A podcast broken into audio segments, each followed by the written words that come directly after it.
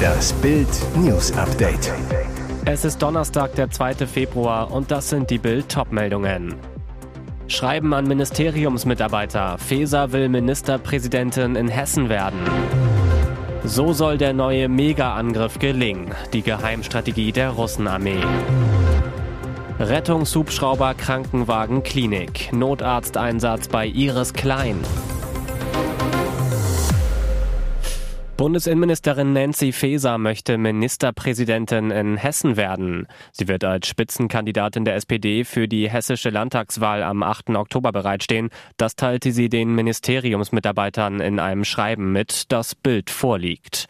Darin heißt es, ja, ich kandidiere, ich bin die erste Frau an der Spitze des Bundesinnenministeriums und ich möchte die erste Ministerpräsidentin in Hessen sein. Und Sie kennen mich, ich trete an, um zu gewinnen. Faeser will trotz Kandidatur Innenministerin bleiben, auch dann, wenn sie in Hessen verlieren sollte. Heißt, die SPD-Politikerin sichert sich ab, geht nicht ins Risiko. Es sei eine Selbstverständlichkeit, dass Kandidaten auch aus Ämtern heraus für Wahlen kandidieren, so Feser. Die Union hatte bereits im Vorfeld gefordert, dass Feser sich für ein Amt entscheiden müsse, Innenministerin in Berlin oder Ministerpräsidentin in Hessen. Der parlamentarische Geschäftsführer der CSU Stefan Müller sagte zu Bild, der Vollzeitjob der Bundesinnenministerin in Berlin ist mit einem aufwendigen Wahlkampf in Hessen kaum kompatibel. Seine Forderung, Nancy Faeser muss sich klar entscheiden, Bundespolitik oder Hessen, unsere innere Sicherheit ist kein Nebenjob. Neuer Versuch des Kreml, die militärische Oberhand in der Ukraine zurückzugewinnen. Russland hat damit begonnen, seine Soldaten auf den heimischen Übungsplätzen und in Belarus neu zu gruppieren. Ziel ist es, die mehr oder weniger erfolgreiche Strategie der Wagner-Söldner im Osten der Ukraine zu kopieren. Demnach würden derzeit mehrere tausend Soldaten geschult, nicht wie gewohnt in Bataillonstärke zu kämpfen, sondern ihre Operationen lediglich in Kompaniestärke durchzuführen. Also mit kleineren Gruppen von jeweils 25 bis 50 Männern vorzudringen und nicht wie bisher mit geschlossenen Verbänden von 250 bis 1000 Soldaten. Allerdings, die ukrainische Armee ist bereits jetzt bestens über den Strategiewechsel Russlands informiert. Man stelle sich darauf ein und werde dementsprechend reagieren, so eine mit den Informationen vertraute Quelle zu Bild. Wir haben sie einmal geschlagen, wir werden sie wieder schlagen, so die Quelle selbstbewusst.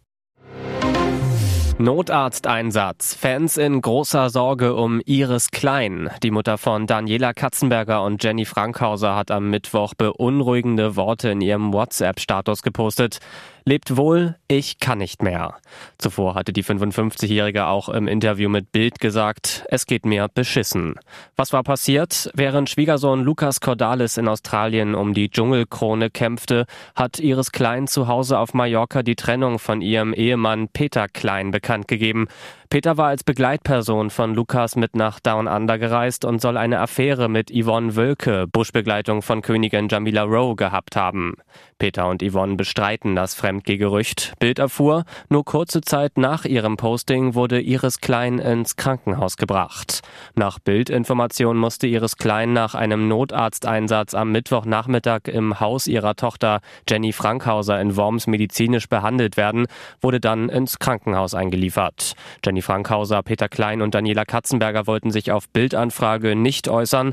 Iris Klein war für eine Anfrage von Bild nicht zu erreichen. Schock für PSG.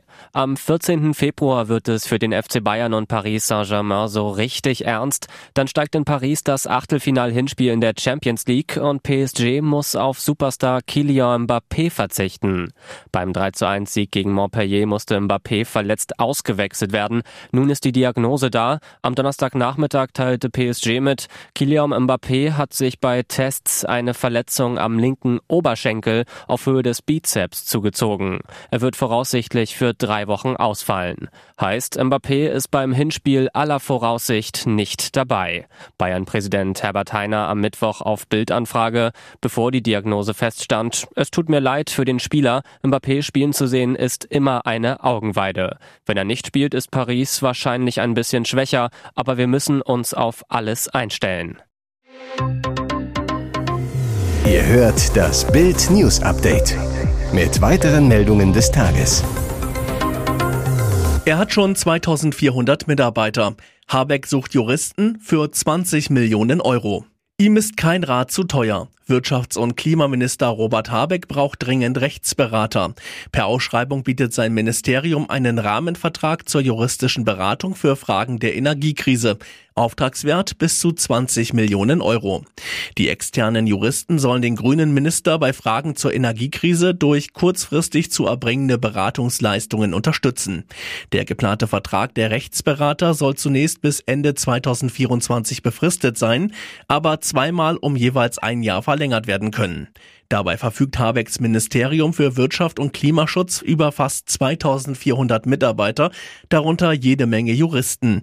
Aber anscheinend wachsen dem Minister und seinen Mitarbeitern die Probleme bei der Bewältigung der Energiekrise über den Kopf. Schließlich geht es um die Verstaatlichung von Energiekonzernen, die Einführung von Strom- und Gaspreisbremse oder Notverordnungen zum schnellen Bau von Windrädern. Aborigines statt König Charles III. Australien schmeißt Royals von Geldscheinen. Wer in Australien mit einem 5-Dollar-Schein bezahlt, hält gleichzeitig ein Porträt von ihr in den Händen, Queen Elizabeth.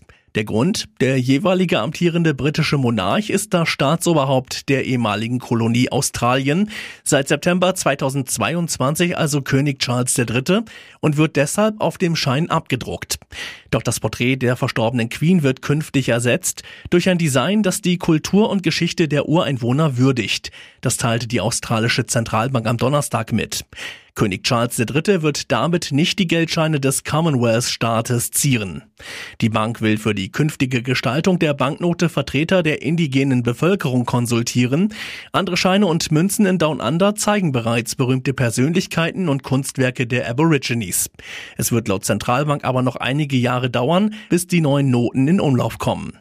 Australien diskutiert seit geraumer Zeit über eine mögliche Loslösung vom Könighaus.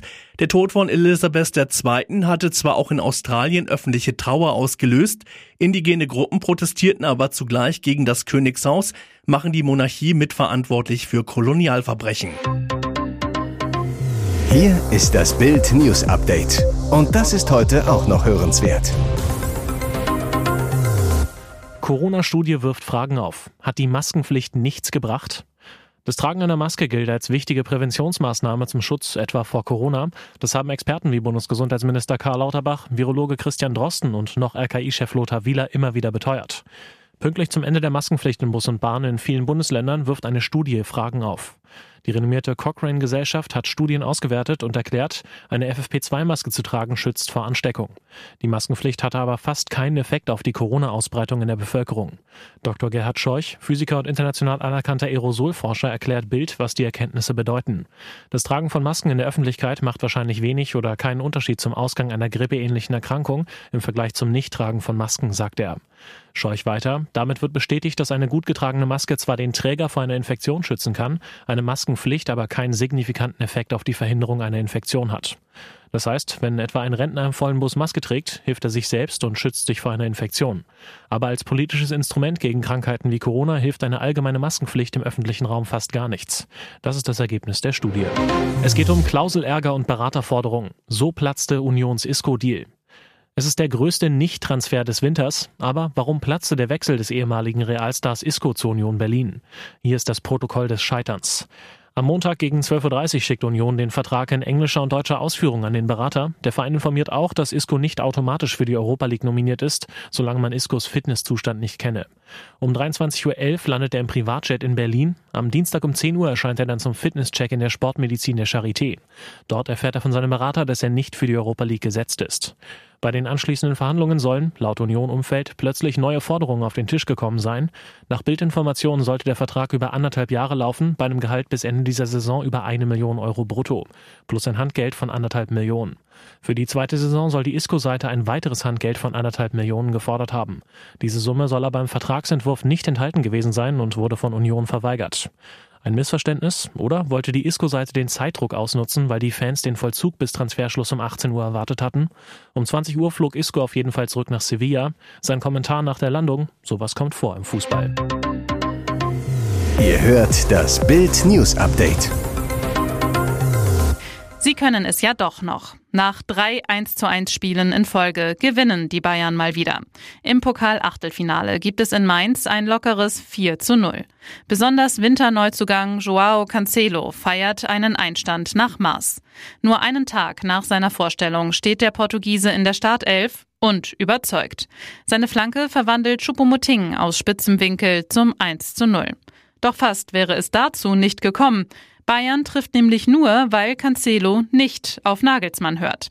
Denn ARD-Experte Bastian Schweinsteiger hat auf seinem Platz dicht neben der Bayernbank was gehört. Was ganz lustig war, bei seiner Flanke zum 1 zu 0 hat Julian Nagelsmann eigentlich zu ihm gesagt, spiel den Ball zurück, so Schweinsteiger. Kommentator Tom Bartels, der kann das Spiel noch besser lesen als Julian Nagelsmann. Schweinsteiger, auf jeden Fall hat er das Gegenteil getan und es stand 1 zu 0 für die Bayern. Eine lustige Situation. Nagelsmann wird Cancelo nach der missachteten Anweisung sicherlich nicht böse sein. Nach dem Treffer spielen sich die Bayern den Ligafrust von der Seele. Müller bedient Musiala, der mit einer Körpertäuschung den Verteidiger stehen lässt und mit einem strammen Linksschuss trifft. 2 zu 0. Bereits vor der Halbzeit macht Sané frei vor Torwart Damen den Deckel drauf. 3 zu 0. In der zweiten Hälfte hat Mainz einige Chancen, trifft aber nicht. Trainer Bo Svensson fliegt zehn Minuten vor Schluss nach einer Wutattacke mit Rot runter.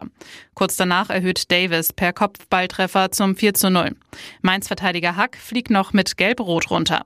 Am Ende kann Bayern-Keeper Sommer seinen ersten Sieg feiern. Nun gilt es für die Bayern, auch in der Liga mal zu siegen. Am Sonntag geht es nach Wolfsburg.